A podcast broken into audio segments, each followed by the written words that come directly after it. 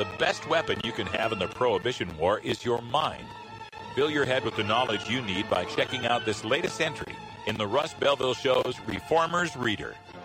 All right, welcome back, everyone. It's 45 after the hour, and joining us in our Reformers Reader is a great guest to the show. We've got the former governor of Minnesota, governor of Minnesota, Jesse Ventura. Jesse, welcome to the show. Nice to be here. Uh, you, your new book is Marijuana Manifesto. It's your 10th book, and I think the first question on my mind is what inspired you to want to write about marijuana? It's not the first thing people think of when they think of Jesse Ventura. Well, because it, it, it I'll, I'll get into the story, but it gave me back my quality of life. That if it wasn't for marijuana, I would not have the quality of life that I was used to and that I enjoyed. and it isn't from me, but I'll just state this: it dealt with uh, it dealt with a person close to me who uh, started suffering epileptic seizures disorder and started seizing. It got so bad it was three to four times a week, and I was in the middle of all this. And so my life was completely turned upside down. Not to say that the person seizing, of course, their life was turned upside down, but mine along with it. And the person went to the doctors and they put the person on four different seizure pharmaceutical seizure medicines one the next the next the next none of them worked the seizures continued and all of them had horrible side effects so finally we uh, the person went to colorado and got uh, at the time called medical marijuana and it was three drops under the tongue three times a day. In fact, uh, had a seizure on the way there. And when the marijuana was started, then the seizure stopped. Uh, now in Minnesota, uh, it's legal medical marijuana, and it's changed over to two pills a day. And she, the person has not had a seizure in over two and a half years now and uh, I attribute it completely to marijuana. The only sad thing is because Minnesota's laws are so restrictive, uh, what would cost thirty dollars in Colorado costs six hundred here. Mm. And that's one of the impacts of uh, these medical marijuana laws as they've unfurled in this country is that they've gotten more and more restrictive as they've gone on. I would posit that that has to do with them trying to keep it out of the hands of the people who aren't supposed to have it. And that leads us to the discussion of marijuana legalization, which you touch on in the book. Uh, we got a lot of states voting on it this year. Uh, what do you think so far of the legalization regimes that have gone down in Colorado, Washington, and the other states? I think it's wonderful. Uh, it's it's when you read in my book, you'll read the history of marijuana. And I, I think people need to read that to understand that uh, in today's world, George Washington, Thomas Jefferson, and probably Ben Franklin would all be uh, arrested by the DEA. They would be charged and probably serving 10 to 12 years in federal prison for being drug dealers. because marijuana remains a Schedule One, which is ridiculous. It's the only thing out there where law enforcement gets to to say what it is. Nothing else. All other laws are made by elected officials and carried out by legislatures and Congress and things like that. But on this one, the DEA gets to do it. Well, they benefit directly from it. They make money off keeping it illegal.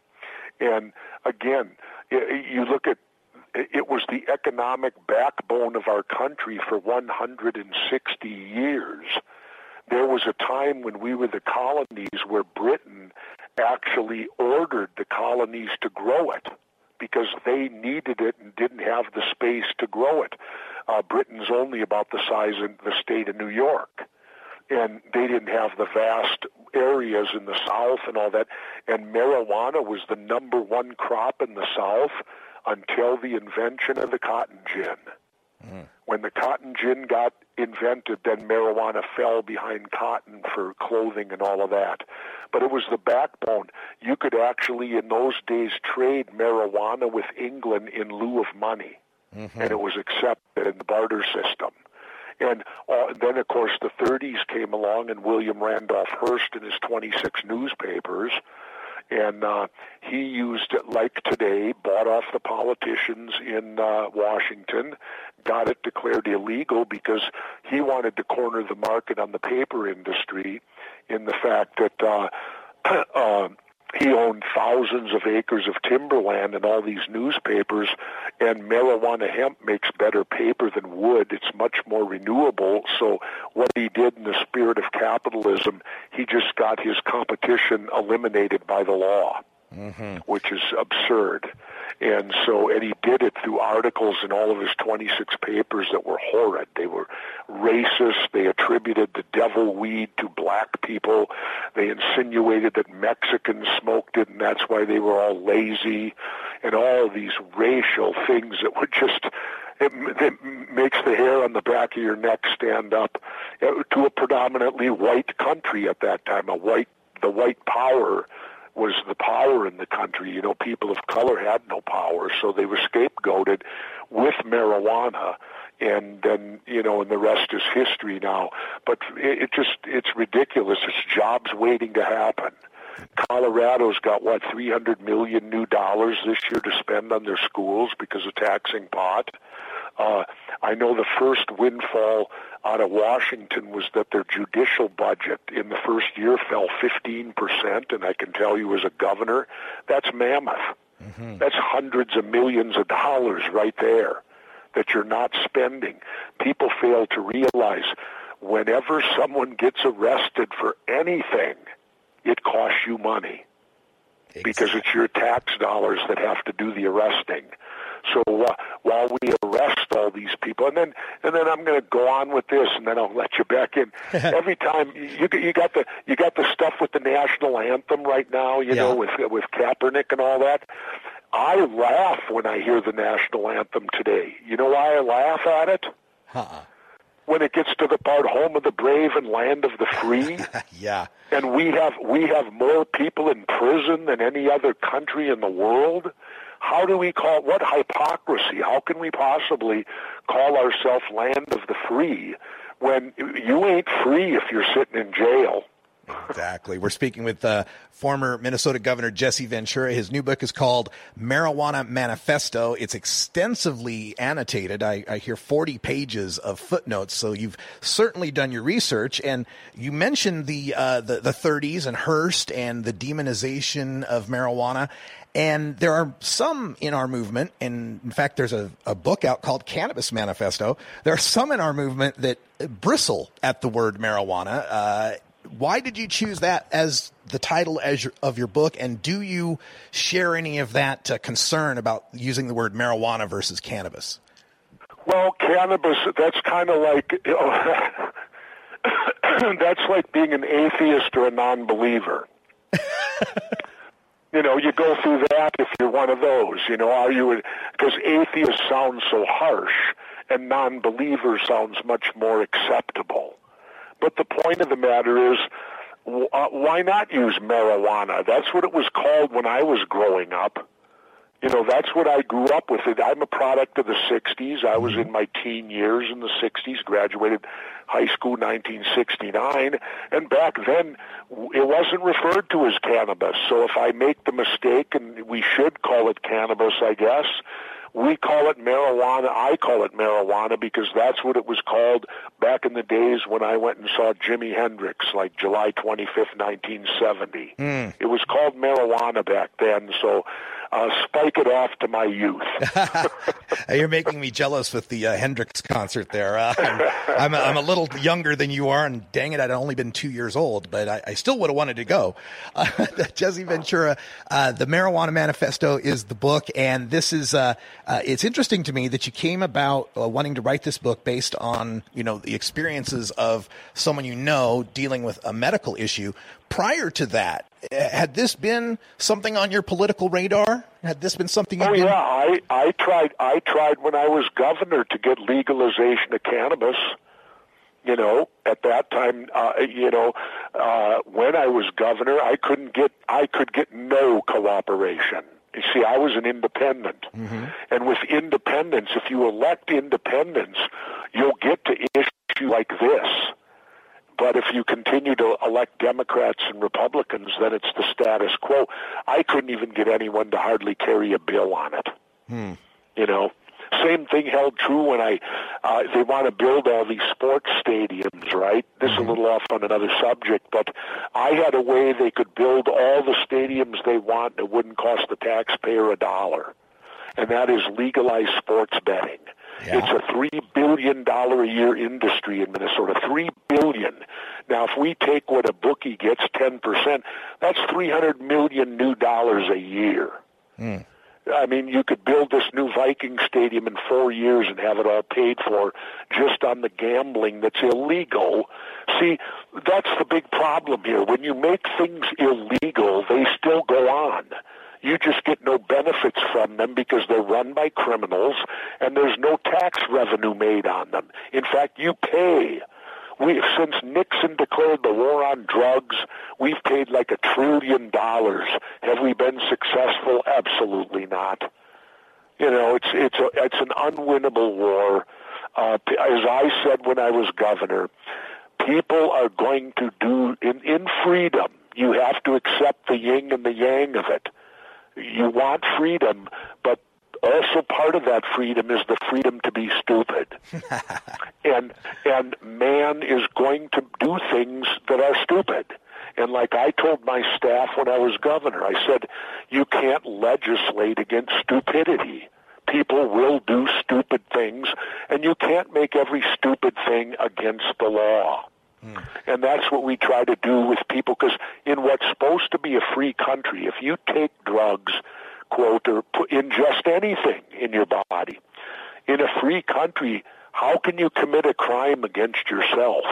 Yeah, that's a good question. So, does this uh, your stand then on uh, legalizing marijuana is is that extend to other drugs, prostitution, Oh, for gambling? me, yeah, for me, the big picture, absolutely. Now, when you say, uh, it, it all comes down to addiction. Addiction's a disease. And I, I, okay, I'll give you a good hi, hi, hi, uh, a good comparison here. Let's let's let's let's think of a, a situation like this. Imagine if all the Starbucks and all the coffee disappeared tomorrow morning and people couldn't get their caffeine addiction. Hmm. What do you think would happen tomorrow? I think you'd have anarchy. I think you'd have chaos in the streets. Yeah, indeed. And anybody that had any, boy, they better be have a conceal and carry because someone's going to steal it from them. Good point. Now you uh, you brought up uh, sports and politics. A couple of things I wanted to get to. Uh, before we leave the marijuana issue, though, uh, as as legalization is un, uh, unfolded in, in Colorado, we've got these industries now that are being built around it, and we've also got celebrities that are jumping in. Some that we would expect, like Willie Nelson or Snoop Dogg. Others who kind of caught people by surprise, like uh, the former governor of New Mexico, Gary Johnson, was the CEO of one of these companies. What do you think about the industry side of this? And would you ever consider putting your name on some sort of cannabis brand? Absolutely. I've put word out and no one seems to want it, so I thought I'd write a book. and and uh and so no, uh seriously, I uh I think it's wonderful. It's it's a whole economic boom to our economy waiting to happen. I mean, how many people out there work in the alcohol industry? How many people out there work in the tobacco industry? Now, those are two legal drugs when improperly used or properly used can kill you. Marijuana's never killed anybody or cannabis. You know, and, and you can't overdose with cannabis. You can drink and drink binge drinking. Look, it's a problem at college. These kids, you know, binge drink and they die. Well, that can't happen with cannabis. You can't smoke enough in one night to die from it. It's never happened. If it does happen, it'll be the first time. Hmm. And and so when you look at it from a safety standpoint, and then you get the argument from people, well, the cannabis today is way more powerful than the cannabis in the 60s. That might be, but just the same as alcohol. You have different strains of marijuana, uh, just as you have maybe a liqueur that's only 18%, or you can go out and drink 151 rum. You know, one of them's going to knock you into tomorrow, and the other one you probably handle all night long. Mm-hmm. Well, the same can be said, and on the side of if you're an inhaler, say you're a smoker of the cannabis. Well, if it's more potent, you may have to only take one puff, and you're good for how long? Where in the old days in the 60s, you might have to take a dozen puffs or smoke the whole cannabis cigarette. Well, that means you're inhaling more smoke in your lungs, aren't you? Mm-hmm. So the less smoke, the better. And if it's more potent, that's not necessarily a negative thing. Yeah, exactly. Because uh, you can't overdose it. Right, right. Uh, well, uh, Governor Ventura, I got to tell you, uh, checking out our live chat room here at cannabisradio.com, we've got uh, a, a, grower out there in central Oregon who says it was an area settled by mini, uh, Minnesota loggers, and he welcomes you out there if you want to start your brand. Another one of our chatters says, another, another, one of our chatters.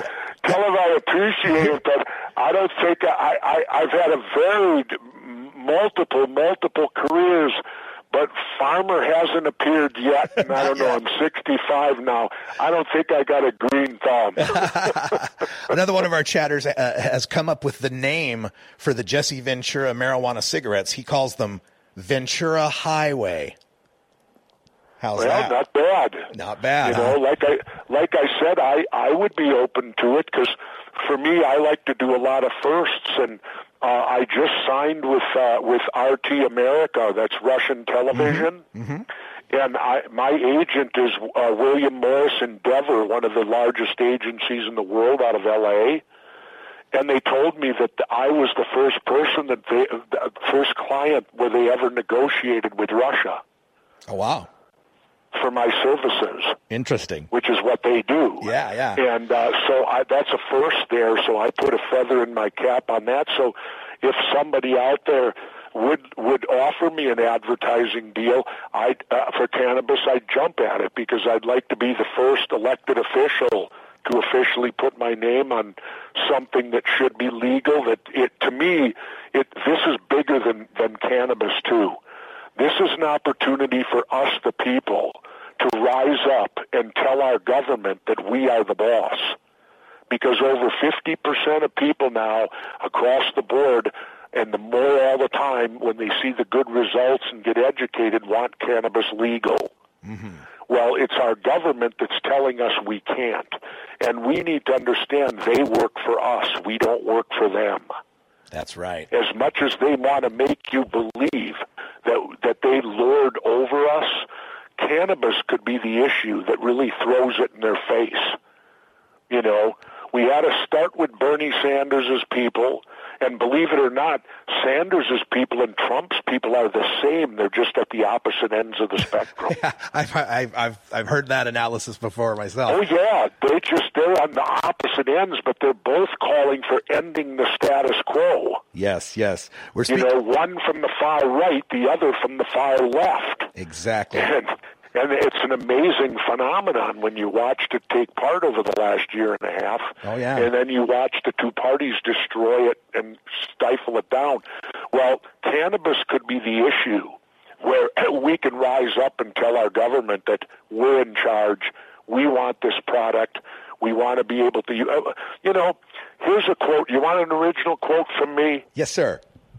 Here it is. I've said it many times, having grown up in the 60s marijuana or cannabis is to rock and roll what beer is to baseball. So imagine if they took away beer at the ball game. Mm, that would be a tragedy. Well, it just it's a tragedy because they've tried to take mar- cannabis. I'm trying to say the words right. Oh, you, you, I'm not the one who's try- got the problem with marijuana. I love the word marijuana. yeah, well, anyway, they're trying to take it away. I mean, I grew up going to concerts in the 60s, and you could go there with nothing. And it was sent right down the line, and everyone had a wonderful time, and it was some of the greatest times in this country, I think. Yeah. And uh, and believe it or not, from age 18 to 22 and a half or 23 and a half, I was in the United States Navy. Yes, sir. And uh, uh, we're you speaking, know? folks, if you just joined us, we're speaking with uh, Governor Jesse Ventura. His new book is called Marijuana Manifesto, and it's available through Amazon and other outlets. And I wanted to get toward that political discussion because, you know, your career fascinates me as someone who rose uh, past the two party politics and managed to become governor of Minnesota as an independent. This year in the presidential race, we've got the two least liked major party candidates ever. What should be the big opening for a third party candidate to make a splash, and yet Governor Johnson and Dr. Stein, between the two of them, can't even register 15% in the polls. How do we break this logjam? Well, you break it by voting for them. Simple as that. But here's the problem. You must, it's an unlevel playing field for them. Number one, the media never talks about them, never shows their faces when they show the other two. Everything's focused on the two-party dictatorship. And the media is bought and sold by the same corporations that own the two parties. So it's all in a big circle, and if you're not in that inner circle, you're left out. What happened in Minnesota was this. I was polling no better than Gary Johnson 9% at Labor Day, but I was allowed in the debates. In 60 days, I became the governor of Minnesota because I was allowed in the debates. The problem with the presidential debates, guess who gets decided who gets in? The Democrats and Republicans. Mm-hmm. Because they're the ones that had the Federal Debate Commission, this so-called nonpartisan commission well, it's nonpartisan for the Democrats and Republicans, but it's very partisan for third parties. They set this un- unbelievable high standard of 15% in the state of Minnesota. If you get 5% on a statewide election, you're considered a major party. Hmm. 5%. Yet at the, at the federal level, and who set the standard of 15? Where is that in law? that you have to have 15% to be included in the debates. Yeah. And, and I proved it. I went from 9% in 60 days and became governor of Minnesota because I was, uh, and you should have seen him scrambling to cancel debates because as soon as I hit the first debate, oh boy, my numbers started heading straight up, and the other two sides were canceling out. We had a debate scheduled in front of uh, representatives of all the high schools in the state of Minnesota that planned for a year and and uh, the other the major parties backed out of it because I was zooming to the top. So and they had to do it. You got people need to understand this is the dirtiest business going and people who are involved in it, obviously, for lack of better term, will jump into the mud with the pigs, and the pigs love it. Mm-hmm. Follow me? Yes, gotcha. This is the politics is the dirtiest, rottenest, underhanded business there is. They will do anything to win. There's no ethics involved. They, when I was in office, they never attacked my policies. They attacked me personally. Then they went so far as to the media to attack my children. Mm. You know, and that's what you're facing here. That a lot of people wanted me to run for president, but I couldn't bring myself to go in on the whole hundred percent of doing the job because I fought back. And I and, and but I will tell you this: had I run and say I got the libertarian, I'd have been in the debates. I'd have shamed them into it. You know how I would have did it? I would have said, Hillary and Donald, you two want to be the commander in chief of the military. Well, I have something neither of you have. It's called an honorable discharge from the United States Navy. And you want to be the commander in chief? That requires a person with courage. You don't even have the courage to debate me. Mm and yet you want to run the military and you want to tell me that you have the courage to do it? Yeah, yeah. I'd have shamed them into it. Well done. Uh, Jesse Ventura, uh, the book is Marijuana Manifesto. And so looking at the, uh, at the, the fact that we've got this setup system where we're going to be force fed these two uh, candidates. Oh, it's rigged. It's yeah. it's rigged from anyone outside the two parties. It's completely rigged against you. Yeah. Do you do you see though? Uh, is there any any lick of difference to which one of those people might become president as far as politics or even marijuana goes? Maybe, maybe. Well, Hillary gives you the typical chicken politician answer. She says that oh, there has to be more studies on cannabis. No, there doesn't. Uh, that university over in Israel and the doctor, I might add, funded by the United States, uh, he knows it all. And, and he's already unequivocally said it could help out the head traumas in the National Football League. They've already said that marijuana cannabis can help post-traumatic stress for all the young and men, women we're sending off to these vile wars that we can't get out of worldwide. It, it, it has so many medical uses that really whoever banned it, I think, should go to jail because they've denied humanity. Uh, and for all the religious people out there, um, isn't part of your religion that God put everything here? Well, what right do we as man have then to destroy a creation of God? Because mm. God made marijuana. First page of the book. So, uh, uh, Governor Ventura, I, am wondering. Uh, so, oh, I'm sorry. It looks like we've just disconnected, unfortunately, uh, with the governor. My apologies. Let's see if we can uh, get him back on the line here. We just uh, pushed the wrong button. I hate it when that happens. We will bring him right back as soon as I can get that number pasted back in. And here we go. We'll dial back out to Governor Jesse Ventura uh, talking to us from his home. Sorry about the disconnection there. Uh, uh, Governor Ventura, Russ Belville again. Sorry for the disconnection. No, no problem. Anyway, I'll finish my train of thought. God, God made marijuana, hemp. And so why I don't and and, and allegedly it, it, everything was put here for us to use. And hemp has so many uses. It's criminal. It's that they're not using it. I mean, it's biodiesel fuel to help us get off Middle Eastern oil. Although I say let's get off of all these engines and go solar completely. But uh, anyway, that's another story. But it, it, it, it's clothing. I mean, I love to tell this one.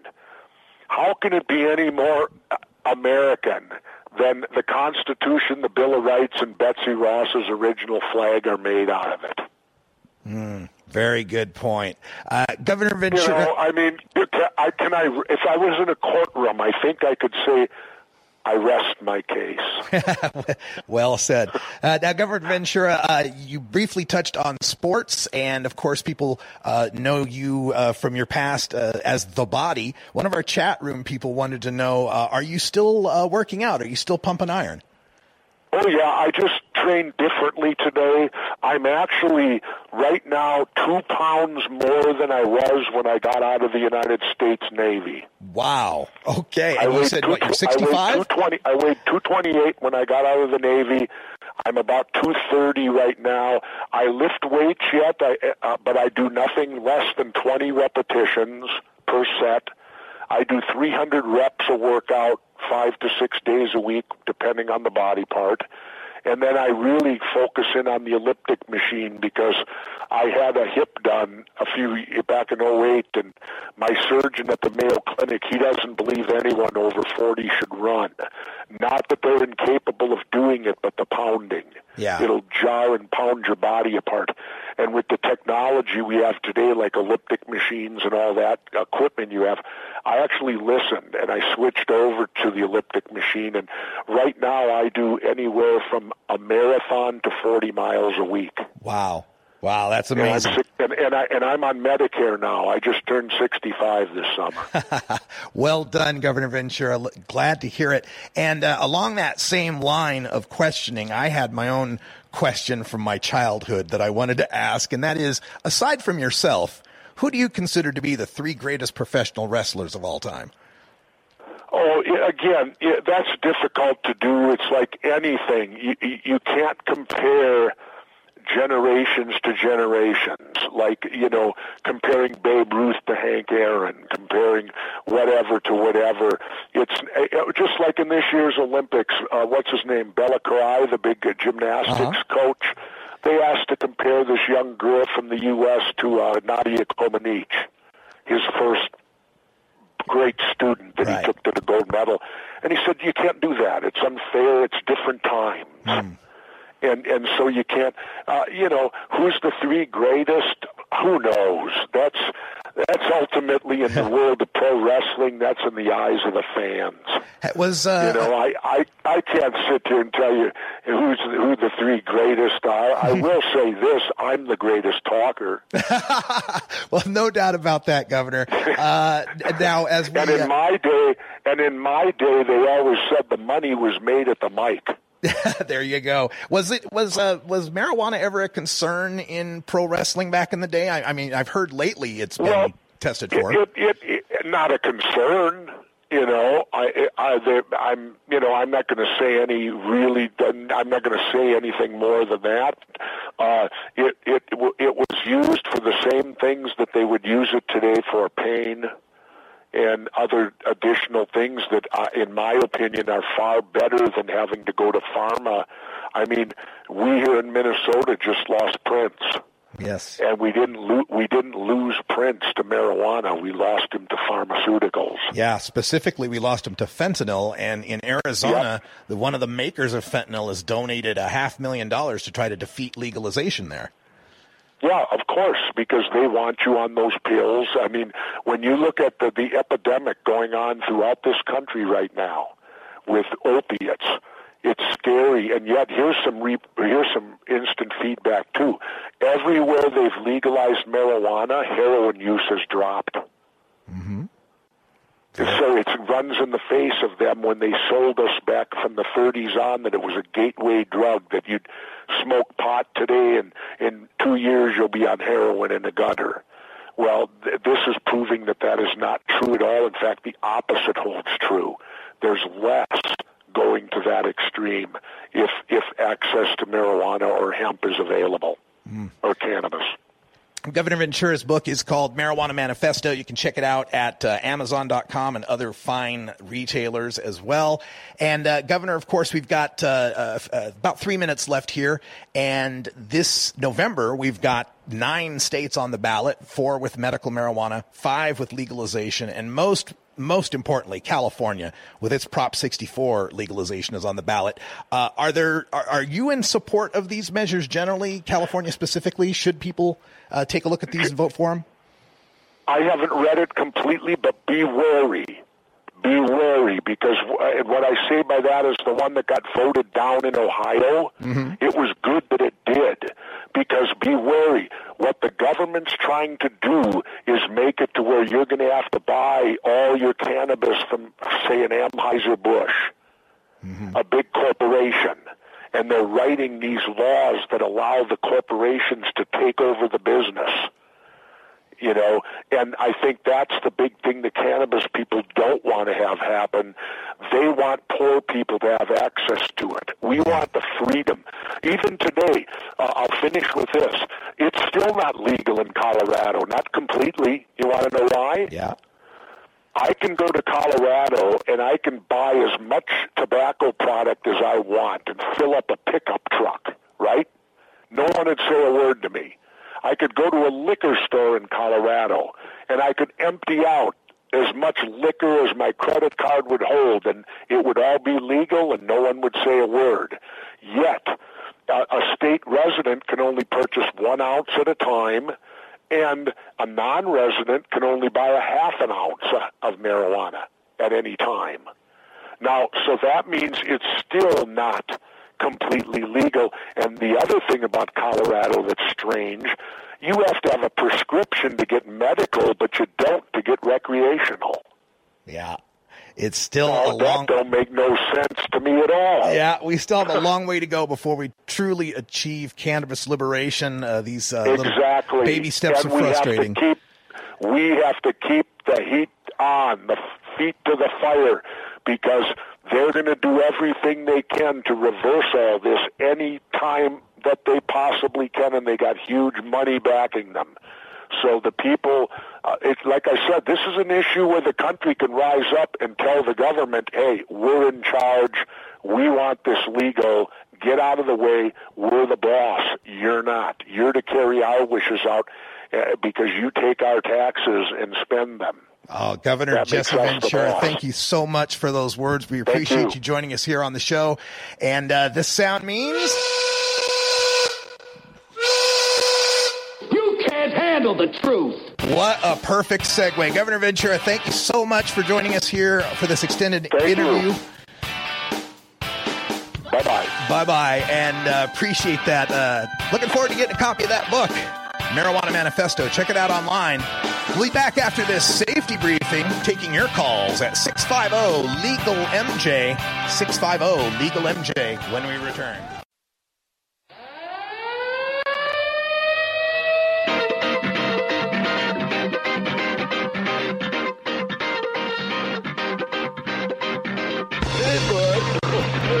Now it's time for Toker Talk Radio, the voice of the marijuana nation, What Are you people on dope? where you can toke I inhale uh, frequently. or you can talk or you can toke and talk. 10 federal criminal penalties for possession of up to one ounce of marijuana. While we talk about toke on Toker Talk Radio. So, by the way, when it comes to pot, you know, if you're 40 years old, you live in a log cabin in Oregon, you got 12 giant pot plants in your backyard, have a ball. Live from beautiful Portland, Oregon at Rolla J Studios.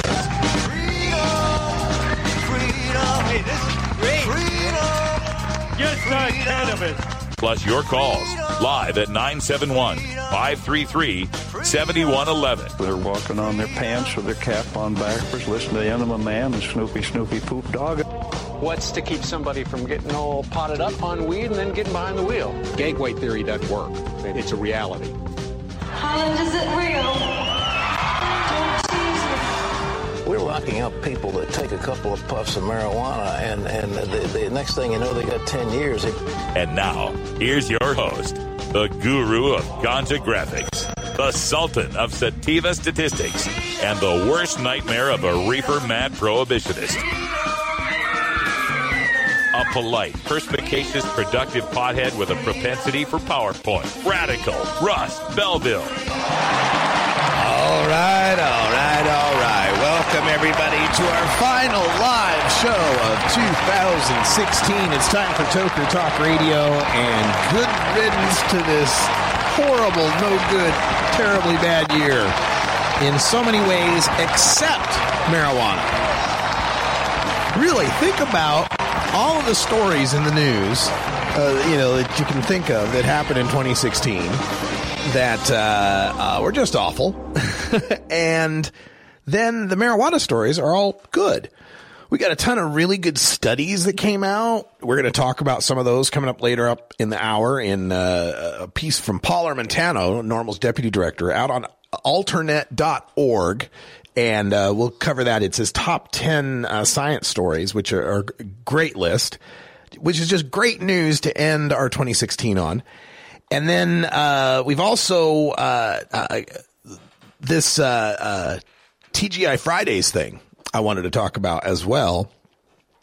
And it's, you know, I, I wrote up this story on how the TGI Fridays in Maryland had posted this sign that said they wouldn't seat or serve customers who have a strong marijuana odor. And I wrote it up and I wanted to see, well, are these, is this kind of place that drug tests? And sure enough, I look it up and I find this Gold Coast Holdings, uh, TGI Fridays employee handbook from 2015 that says, yes, there's, you know, this drug test that's involved to get a job. And I'm like, all right. So I wrote it all up. Well, I have to make a correction. I got an email from a spokesperson from the, uh, Gold Coast Holdings people. And they said, we're not the owners of that TGI Fridays. Like, oh, all right. So I looked it up and it, sure enough, TGI Fridays, the corporation is not owned by them. That's TriArtisan Capital Partners and Sentinel Capital Partners that own the whole corporation. Now this Gold Coast Holdings, they're a franchisee. They own and operate like 82 of them. Uh, 82 of these TGI Fridays in Florida, New York, Massachusetts, New Hampshire, Connecticut, Rhode Island, New Jersey, and Pennsylvania not Maryland. So I retract that part of the uh, of the article that the Gold Coast to imply that the Gold Coast was the owner of the TGI Fridays in question. Now, whether or not there you have to offer up a cup of your piss to get a job there, uh, no, that's not in dispute. We're not retracting that. That's absolutely in your employee handbook. Uh, further research finds that it's Jackmont Hospitality, I believe, that operates the TGI Fridays in Maryland. Can't confirm if this is the exact location in question, but turns out Jackmont, and what a name, right? Jackmont Hospitality. Turns out they require a uh, cup of piss from you as well to determine if you're qualified to uh, serve the I don't know what is it, chicken fingers? What do they serve at these damn things? Anyway, so there's your correction. I want to make sure that the record was absolutely clear on that one. Also, sad news in our 2016 local here uh, in Oregon. Uh, James Bowman, who's a, a, a licensed grower in our Oregon uh, marijuana program, recreational grower uh, in Southern Oregon, Jackson County. He's been in the headlines before uh, for various reasons, and, and I've actually kind of gone rounds with him, but uh, as is wont to happen here uh, with many people, but. Uh, he's a licensed grower and he got beaten and robbed. Uh, a lot of his crop was, was stolen, right? And of course, that's terrible. That's awful. Condemn that. Absolutely. But the story here isn't that a pot grower got beaten and robbed. That happens all the time. It's that when you call the cops, they go after the thieves and the assaulters and not the pot grower. Stay tuned. We're back right after this.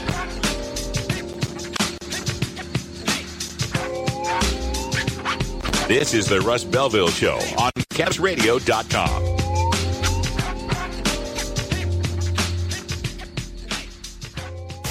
Every strain, every sale, every medical study. Keep it right here on the Cannabis Radio Network. Great websites today need expert web design and development and need to be e-commerce ready and mobile friendly. But building a marketable and profitable website can be an uphill climb. Ready to make your new website or replace your existing website? Think Orange as the new way to get in the black. Orange Hill Development works with Fortune 500 companies and offer the same top quality development service at a fraction of what other providers charge. Brands like Absolut, Carlsberg, and Nestle trust Orange Hill Development. Find out why you should trust your website with Orange Hill. Contact Orange Hill for a consultation today at orangehilldevelopment.com. Doc Rob, the concierge for better living. Cannabis is just one of the many great plants that we have on this planet called Earth that we can use consciously and, and intelligently to improve our well-being. Take a real, raw, inside look at healthier living while sharing great ideas and improvements for a better quality of life. Learning to live and live well is a lifelong process. This is a journey. It could be you could be 80 years old or 8 years old. You can still learn something that's going to make tomorrow a little bit healthier, a little bit easier, a little bit happier, a little bit better. The concierge for better living with Doc Rob. Only on cannabisradio.com. This is the Russ Belville Show on CannabisRadio.com. Hey everybody, it's Radical Russ here from 420 Radio, inviting you to be like me and get your ink done at Lucky Horseshoe Tattoo, Fort most female-friendly, clean, sterile, awesome tattoo shop.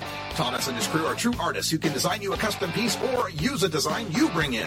Lucky Horseshoe Tattoo also offers all styles of tattooing as well as piercings and all-around fun. In the DFW area, stop by Lucky Horseshoe Tattoo and tell them Radical Russ sent you. Trust me, it'll feel awesome. Promoting the end of adult cannabis prohibition is easy because we have facts, science, reason, compassion, evidence, truth, and logic on our side. It's even easier when researchers catalog it all for us. Learn how to gather the facts on marijuana use, arrests, seizures, rehabs, drug tests, and more on this edition of Drug War Data Mining. Today in the Drug War Data Mines, we're going to take a deeper look at something we talked about on a previous uh, program, and that is that prohibition pot prices aren't deterring teen marijuana use. The Washington Post is the latest media outlet to report on this UC Davis study. Uh, it's claiming that uh, in Washington state, 8th and 10th graders have been influenced by marijuana legalization there. That because they legalized, it reduced their perceptions of marijuana's harms. You know, not that we're like finally telling the truth now. Marijuana is going to cause radiation damage. Uh, yeah, of course their harm perception went down. Uh, and, uh, it's leading them to smoke more. Right. That's, that's what's going on according to, uh, this UC Davis study. Now, Christopher Ingraham does his usual stellar job framing this study as an outlier compared to the numerous reports of legalization causing no increase in teen marijuana use nationally or in Colorado. Uh, in his diligence to provide voices of balance on the issue, he emailed New York University professor of public policy Mark A.R. Kleiman, the man who was tapped by Washington State to be their cannabis policy consultant, uh, to offer his opinion. This is from the Post. Quote, in an email, Kleiman pointed out that in Washington state, the recreational marijuana market didn't open until halfway through 2014 and then only in limited form. That's halfway through the after period, 2013 to 2015, in the pediatric study. Kleiman said there's an even easier way to ensure that adolescent marijuana use remains at a minimum level. Make sure marijuana doesn't become too cheap. Quote, there's reason to think that adolescents are more price sensitive than adults with respect to cannabis use, he said. So I'd advise states that legalize to do what they can to keep prices from falling. End quote. All right, that's the end of the, the, the post, and I would just like to know what would that reason be? What reason is there to believe this? Extensive research, reports from the teens themselves? Are we just guessing? This hypothesis that high marijuana prices should dissuade teen marijuana smoking doesn't really pass the smell test. Prohibition has already jacked the price of marijuana far above what its natural cost should be, yet teen marijuana use has risen and fallen and risen and fallen with no correlation to the change in price. Legalization in the West, for example, has dramatically lowered the price of marijuana here, yet the teen marijuana use rates are remaining steady. So I decided to see how marijuana price correlates with teen marijuana use. If Kleiman's right, we should find more marijuana use where the price is low and less marijuana use where the price is high. So at first glance, I plug this into uh, a scatter graph where one axis is the price and the other axis is the percentage of reported monthly teen marijuana use. And this data from the National Survey on Drug Use and Health for the teen marijuana use and data from priceofweed.com for the uh, reported state marijuana price. And I used the high grade marijuana price. Um, this had the most data in it, the most submissions. So went with that. Uh, I will be the first to admit that's not a necessarily scientific source of data. It's, you know, user reported into a website. There's no validation, blah, blah, blah. But hey, it's what I had to work with. So I plugged it in and I found that there was, seemed to be a little bit of a correlation. Uh, out of the 25, or out of the 50 states, I left DC out because it's kind of an outlier. Uh, out of the 50 states, 22 of them had marijuana prices that were higher than the national average of 320 bucks an ounce and that had lower than the national average of 7.2% monthly teen use. Hmm, well, close to half. That's that's pretty strong. Looks like a pretty strong indication. Uh, there were only nine states that had a high price and yet also had high use. Twelve that had low price yet high use, and seven states that had a low price and low use. And so some of those are make it kind of confusing because when you if you if you start really looking at it, you see some weird things like you can take two legal states, right? Colorado and Oregon. The price of marijuana is below 250 bucks. Their teen use of marijuana is uh, about 11% and 9.5%, respectively. Uh, yet you can find two illegal states, Vermont, and New Hampshire, where their price of marijuana is around 350 bucks, 100 bucks more an ounce. But their teen use rates are similar to Colorado and Oregon. Uh, Vermont's like almost 11%, and uh, New Hampshire's like about 9.5. Then you can find two rural prohibition states, Idaho and Utah, where the price of marijuana is around 280 bucks. Their teen use of marijuana, though, is really low at four and a half and six and a half, about. Yet you can get two other rural prohibition states, uh, uh, Iowa and North Dakota, where the price of marijuana is over 360 bucks an ounce, but their teen marijuana use rates are like Utah's and Idaho's, about 5.3 and about 6.2, respectively. So it's not completely consistent. But that's just a snapshot in time. And so you're getting, you're not, you know, what's the effect of legalization, the process here, what's happened over time? Because this UC Davis study that we're talking about is making this claim that legalization increased the young teen usage in Washington between 2010 and 2015. Even though it didn't in Colorado, even though it didn't happen nationally, even didn't happen to the 12th graders in Washington. but okay, young kids from 2010 to 2015. So I made a change to the graph. I, I plugged in the the rate, the change in the marijuana use rate, like which states has had the most relative increase in marijuana use, right? Versus which states have the higher or lower price of marijuana. And when you look at it that way, there's uh, a little less correlation going on here. Of the 31 states where the price of marijuana is above average, it's over 320 bucks an ounce, 15 of them had a decrease in teen marijuana use, 16 of them had an increase. So it was about split. And for the states, you know, there's 19 of them that had below average marijuana price, the cheap marijuana price states, the western ones, Colorado, Washington, Oregon, Idaho, Utah, low price marijuana. Well, again, it was about split. 11 of them had a decrease in marijuana use and eight of them had an increase. Looking at it the other way, there was 26 states that had a decrease in marijuana use and 24 that had an increase. So there's really, you know, over the past six years, it's, you don't really see any sort of pattern there. And there are a few surprises.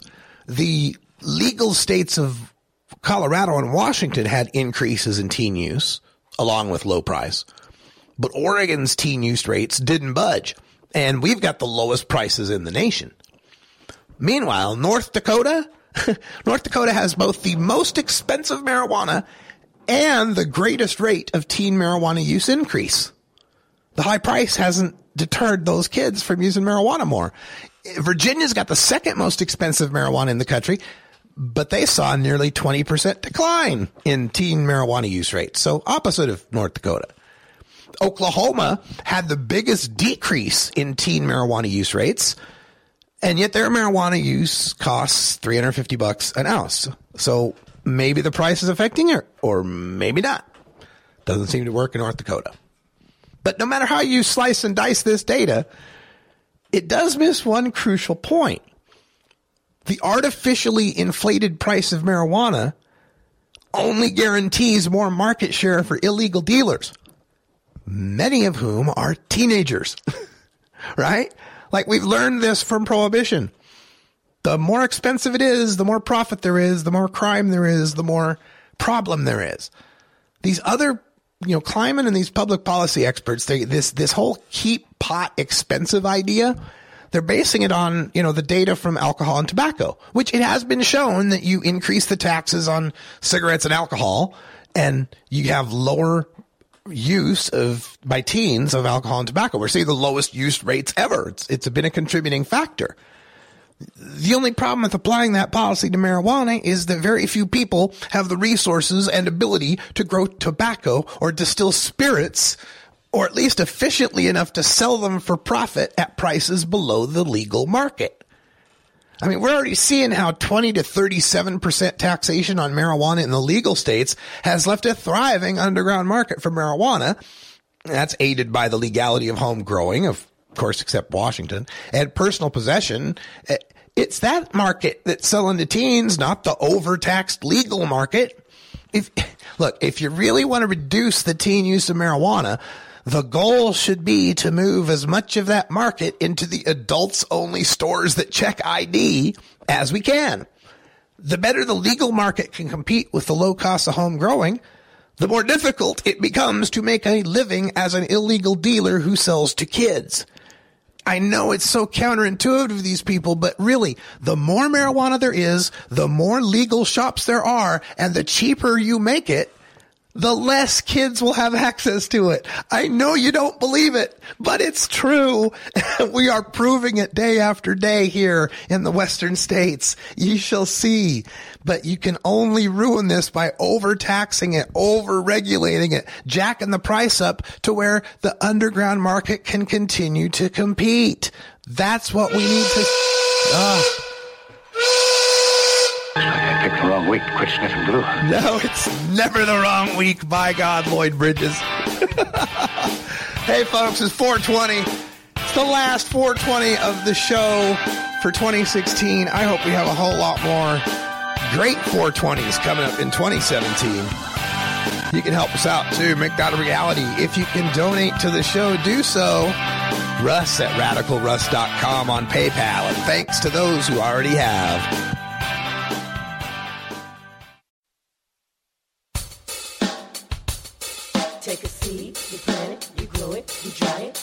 It, you roll it, you smoke it, And it goes down smooth. Spanning the continent to bring you the truth about cannabis and marijuana law reform. I smoke pot and I like it a lot. CannabisRadio.com presents The Russ Belville Show, the voice of the marijuana nation. Hey, this is great, man. Well, on the earth. Now, here's your host, Radical Russ Belville.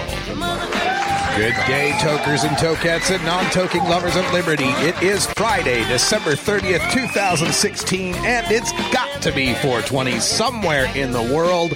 And it's almost the end of this wretched year. Yeah, let's finally get rid of this. Yes, 2016, we only have to get through one more day without somebody beloved passing away. What a broken heart uh, we all have here for you know having the death of Carrie Fisher followed up by the death of her mother Debbie Reynolds on the day she was planning her daughter's funeral. Oh my God! It's like, geez, uh, what what what else can you do to us? 2016. I, you almost don't want to tempt fate, but. Uh, Anyway, I hope you're all preparing for a fun and exciting new year coming up in 2017. We'll have plenty to bring you here on the Russ Belville Show and on CannabisRadio.com. All sorts of new podcasts, including uh, my friend Ngaio Bealum has a new podcast on Cannabis Radio, Rolling with Ngaio. You got to check it out. It's entertaining as hell. Coming up on today's show, we're looking back on 2016 and playing some of my favorite clips from the year. And we've got a special one to end the year with. I had an extended discussion with the former governor of Minnesota, Jesse Ventura, in our Reformers Readers segment. He was hawking his book, The Marijuana Manifesto, and we had a lively discussion. And so we'll give that to you at half past here, my extended interview with Governor Jesse Ventura. But uh, also here in the first hour, we of course will start things off with the cannabis radio news in the headlines to Today, we've got some shenanigans in Massachusetts to tell you about a new law to try to address a driving loophole in California's Prop 64. We've got Maine trying to play the run out the clock game as well on marijuana legalization taking effect. And great news, on the other hand, coming from the U.S. territory of Puerto Rico to deliver for you and the reaction of law enforcement to the fact that uh, New Year's Eve is happening tonight in Las Vegas.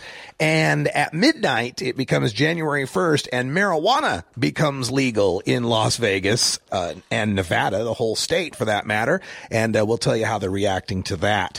Also, in hour one, in behind the headlines, we're going to get into this uh, story that's uh, getting some traction. It's been reported on in Forbes now on cannabinoid hyperemesis syndrome. This is the uh, cyclical vomiting that happens uh, from time to time, and uh, we'll get to the truth behind this cannabinoid hyperemesis syndrome uh, when we uh, get behind the headlines. So uh, stay tuned for that. Then in hour two, we'll do a lot of our regular hour one segments. Uh, we've got a correction for you on that TGI Friday story uh, that's uh, really not much to correct. but then we're also going to have time for some drug war data mining, and we're going to take a look at the relationship between the price of marijuana and the use of it by teenagers. Does the high price of marijuana deter teenage marijuana use? Then after our safety meeting, uh, we'll get into a radical rant where I'm going to comment on those stories in the headlines from Massachusetts and Maine where both governments there are trying to delay the opening of pot shops. And I'm going to tell you what I think they're trying to do, what they're up to in these legislative shenanigans. Also in hour two, we've got Paul Armentano's top 10 marijuana science stories from 2016. We can end the year on a happy note. Uh, and uh, then we will promptly shut that, uh, well, no, we'll end the year on a happy note. I'm going to adjust the uh, lineup a little bit. I want to close on that last story. Hey, stay tuned. We're back with the uh, last headline news of 2016. I'm Radical Russ, live from Delta 9 Studios in Potland, Oregon. This is the Russ Belville Show on CannabisRadio.com.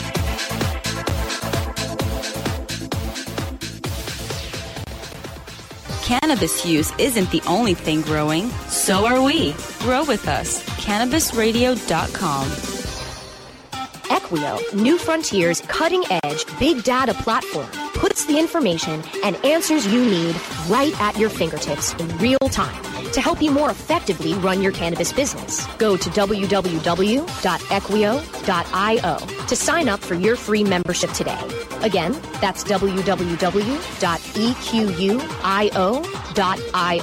Run with New Frontier and let us help you conquer the wild. I'm Radical Russ from the Russ Belville Show.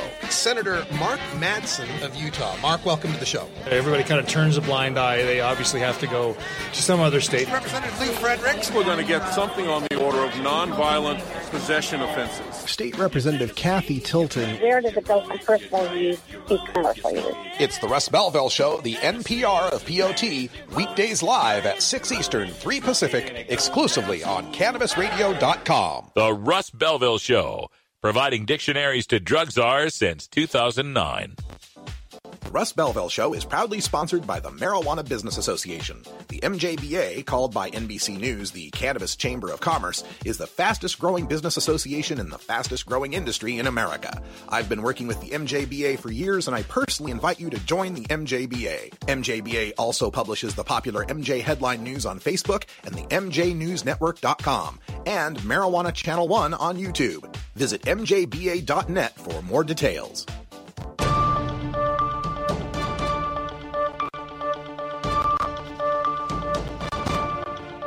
It's time for the Cannabis Radio News. Covering the latest headlines in consumer cannabis, medical marijuana, and industrial hemp. Cannabis Radio News is now available exclusively at CannabisRadio.com. Now, your marijuana headlines in 4 minutes and 20 seconds. This is Cannabis Radio News. This is your Cannabis Radio News for Friday, December 30th, 2016. Massachusetts Governor Charlie Baker signed a bill Friday aimed at delaying by up to six months the opening of marijuana shops in the state until mid 2018. An aide to the Republican governor said Baker shares the desire of state lawmakers to thoroughly prepare for the launch of a new industry distributing a controlled substance. Baker's decision to sign the bill came as a small group of marijuana activists protested outside the state house m- members of the Massachusetts Cannabis Reform Coalition and the National Organization for the Reform of Marijuana Laws faulted lawmakers for passing the bill during end of year sessions and said the delay, quote, flies in the face of the will of the voters, end quote, who approved the ballot question legalizing pot. The House and Senate passed the bill Wednesday without a public hearing and without debate during informal sessions in both chambers. Only a handful of lawmakers were present. Newly introduced legislation seeks to ban behavior not addressed by California's new pot law, toking while driving. It's currently illegal to have an open container of weed in a vehicle. It's also illegal to drive while high. But there's a technical loophole in these existing laws because they don't address actual usage while driving. Nor do they define whether a pipe, joint, or edible are considered open containers. The proposed Senate Bill 65 would make it an infraction for anyone to smoke or consume marijuana in any form while driving a vehicle or piloting a boat or plane, consistent with the law on alcohol. Earlier this month, Assemblyman Tom Lackey, a Republican from Palmdale, a 28 year veteran with the California Highway Patrol, introduced a bill intended to give police officers the right to use saliva based roadside testing devices on drivers they believe are under the influence of marijuana. Campaigners who opposed a referendum to make marijuana legal in Maine are now calling for a moratorium on implementation of legalization. Voters narrowly approved legalization of marijuana last month. The new law calls for a nine month implementation period in which state regulators will make rules for marijuana retailers and social clubs. The anti legalization group Mainers Protecting Our Youth and Communities say this isn't enough time. The group wants lawmakers to halt implementation until at least summer 2018. The state is also waiting for Governor Paul LePage to issue a proclamation of the results. The law goes into effect a month after LePage makes the proclamation. LePage, a Republican, has questioned whether the marijuana law can be legally implemented. Pro marijuana campaigners say the moratorium call is a stalling tactic. Medical marijuana dispensaries have begun operating for the first time in the U.S. territory of Puerto Rico. Governor Alejandro Garcia Padilla said Friday that two dispensaries opened nearly two years after his administration adopted a regulation to allow for the cultivation, manufacturing, and distribution of medical marijuana. Nearly 2,000 patients have registered with the island's health department so far to obtain medical marijuana. Officials say the substance can be used in forms including pills, creams, patches, and oral drops. Smoking marijuana and cultivating it for personal use remains illegal. Although Garcia has said prosecuting marijuana possession would be given the lowest priority by his administration. Police will fan out in force both in uniform and undercover to keep crowds safe during Las Vegas's extravagant New Year's Eve celebration, authorities said Thursday. While recreational marijuana use for people 21 and over becomes legal in Nevada on January 1st, police reiterated that consumption is not allowed in public places and should be done at home. Using pot in public is a misdemeanor that carries a fine of up to $600. Driving under the influence of marijuana is also illegal.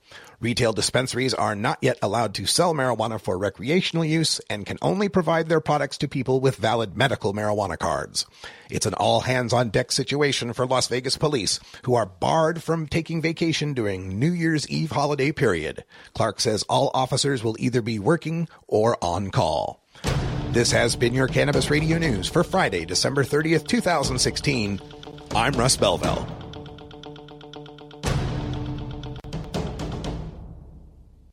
We don't limit how much you smoke, and we don't limit where you listen. Cannabis Radio is now on iTunes, Stitcher, and iHeartRadio.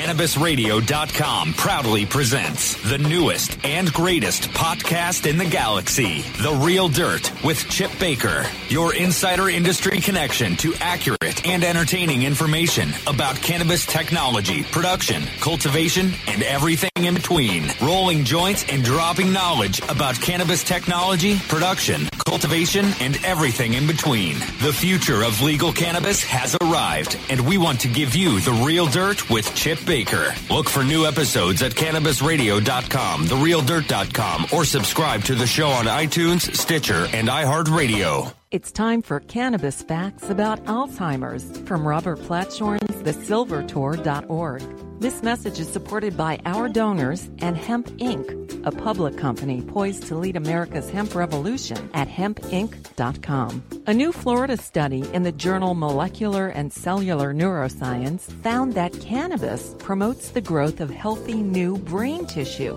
It can slow the effects of Alzheimer's and may in fact be able to halt it entirely.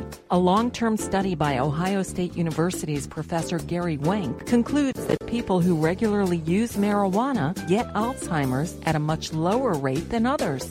This was Cannabis Facts from the silvertour.org, an educational nonprofit supported by our donors, and Hemp Inc., a public company poised to lead America's hemp revolution at hempinc.com. You're listening to Radical Russ on the Russ Belville Show. Hey everybody, it's Radical Russ here from 420 Radio, inviting you to be like me and get your ink done at Lucky Horseshoe Tattoo, Fort Worth's most female-friendly, clean, sterile, awesome tattoo shop. Thomas and his crew are true artists who can design you a custom piece or use a design you bring in. Lucky Horseshoe Tattoo also offers all styles of tattooing as well as piercings and all-around fun. In the DFW area, stop by Lucky Horseshoe Tattoo and tell them Radical Russ sent you. Trust me, it'll feel awesome. The world of cannabis is evolving at a frenetic pace. The Russ Belville Show gets behind the headlines to take a deeper look at breaking news in our Cannabis Focus. Today in the Cannabis Focus, I want to talk about this story that's gaining some traction. I saw it on uh, Forbes.com and uh, then subsequently checked out all of the reports on it. It has to do with uh, cannabinoid hyperemesis syndrome. And as it was reported, the uh, problem is, and this is uh, from the story that was on uh, Forbes. Dr. Kennon Heard, an emergency room physician at the University of Colorado Hospital in Aurora, Colorado, co-authored a study showing that since 2009, when medical marijuana became widely available, emergency room visit diagnoses for cannabinoid hyperemesis syndrome in two Colorado hospitals nearly doubled. Oh no! Okay, so um First of all, let me just make it clear that there is such a thing as cannabinoid hyperemesis syndrome. I've suffered it twice, uh, and it's not pleasant. And it's basically you just have overloaded your endocannabinoid system by either doing too big of a dab at once, or you ate too much edibles, or whatever it might be. And it, you get this violent cyclical vomiting fit. And I mean, you empty your stomach and you're still puking. You're just dry heaving. I'm, I'm telling you, it's not a pleasant thing. It really does exist. But there is no epidemic, folks. this is not like, oh my God, we legalized marijuana and suddenly everybody's puking their guts out. I mean, the problem with this is a trick that they use in reporting on studies. And I don't know that it's, uh, you know, uh, on purpose for some of these outlets or, or they're just reporting what they're told, but it's when they use a ratio or a percentage to try to scare you with something when the absolute values of this thing are minuscule. All right. This is something I picked up from talking to Dr. Mitch for eight years now. Uh, the quote in question is emergency room visit diagnoses for CHS, the cannabinoid hyperemesis syndrome, the vomiting, in two Colorado hospitals nearly doubled. It's like, oh my God, nearly doubled. Well, here's the actual numbers from the, from the study itself. The prevalence of cyclical vomiting visits increased from 41 per 113,262 emergency room visits to 87 of 125,095 emergency room visits after marijuana liberalization. oh my God! Over the course of a year, 87 pot smokers in Colorado puked their guts out in two hospitals. Hmm. All right. well, let's see now. The rate of annual pot smoking for people ages 12 and older in Colorado in 2010-2011 was almost 17%. There were 4.3 million people in Colorado. About 82% of them are age 12 and older. That's about 3.5 million. 17% of that works out to about 600,000 annual pot smokers. So in other words, in these two hospitals, we had a little over 1.5 one hundredths of 1% of Colorado's pot smokers that year that suffered CHS. okay, now maybe that stat's not entirely fair because the guy that's smoking once a year isn't going to be, you know, the candidate for CHS. It's only be the heavy marijuana users, right? So I'd like to get the daily use figures drilled down for Colorado. I can't find that online, and it's hard to find even daily numbers for the general population. But the uh, Monitoring the Future study uh, recently cited the national daily use rate among college students aged 19 to 28 was at a 35 year high of 5.1%. So even if we pretend that every CHS case was aged 18 and older, and we pretend that the daily pot smoking rate among everyone 18 and older is 5.1%, which it's not. The older folks don't smoke that much, but pretend they do. We'd still only be looking at 87 CHS cases among 163,000 daily tokers, a rate of just five one hundredths of 1%. And here's the other quote that I wanted to zero in on. He says, quote, it is certainly something that before legalization we almost never saw. Now we're seeing it quite frequently. All right. So before legalization, there was 41 out of 113,000. That's one for every 2,700 patients. After legalization, there's 87 out of 125,000. That's one every 1,400 or so in two hospitals. So have that for each, right? For one hospital. So in another way to look at it, before legalization, a doctor in one of those hospitals would see a CHS case once every 18 days. You know, almost never. And after they'd see one every eight days, you know, quite frequently. it's okay. And, and of course, the bottom line on this, the serious confounding issue here is that any stat you take on what people were doing with marijuana before legalization has the confounding factor of people not wanting to admit they were committing a crime the possibility of prosecution. This, this confounds the stats on the kids eating the edibles, the dogs eating the edibles, the people going in for vomiting syndrome. They don't want to admit the real reason they went in there.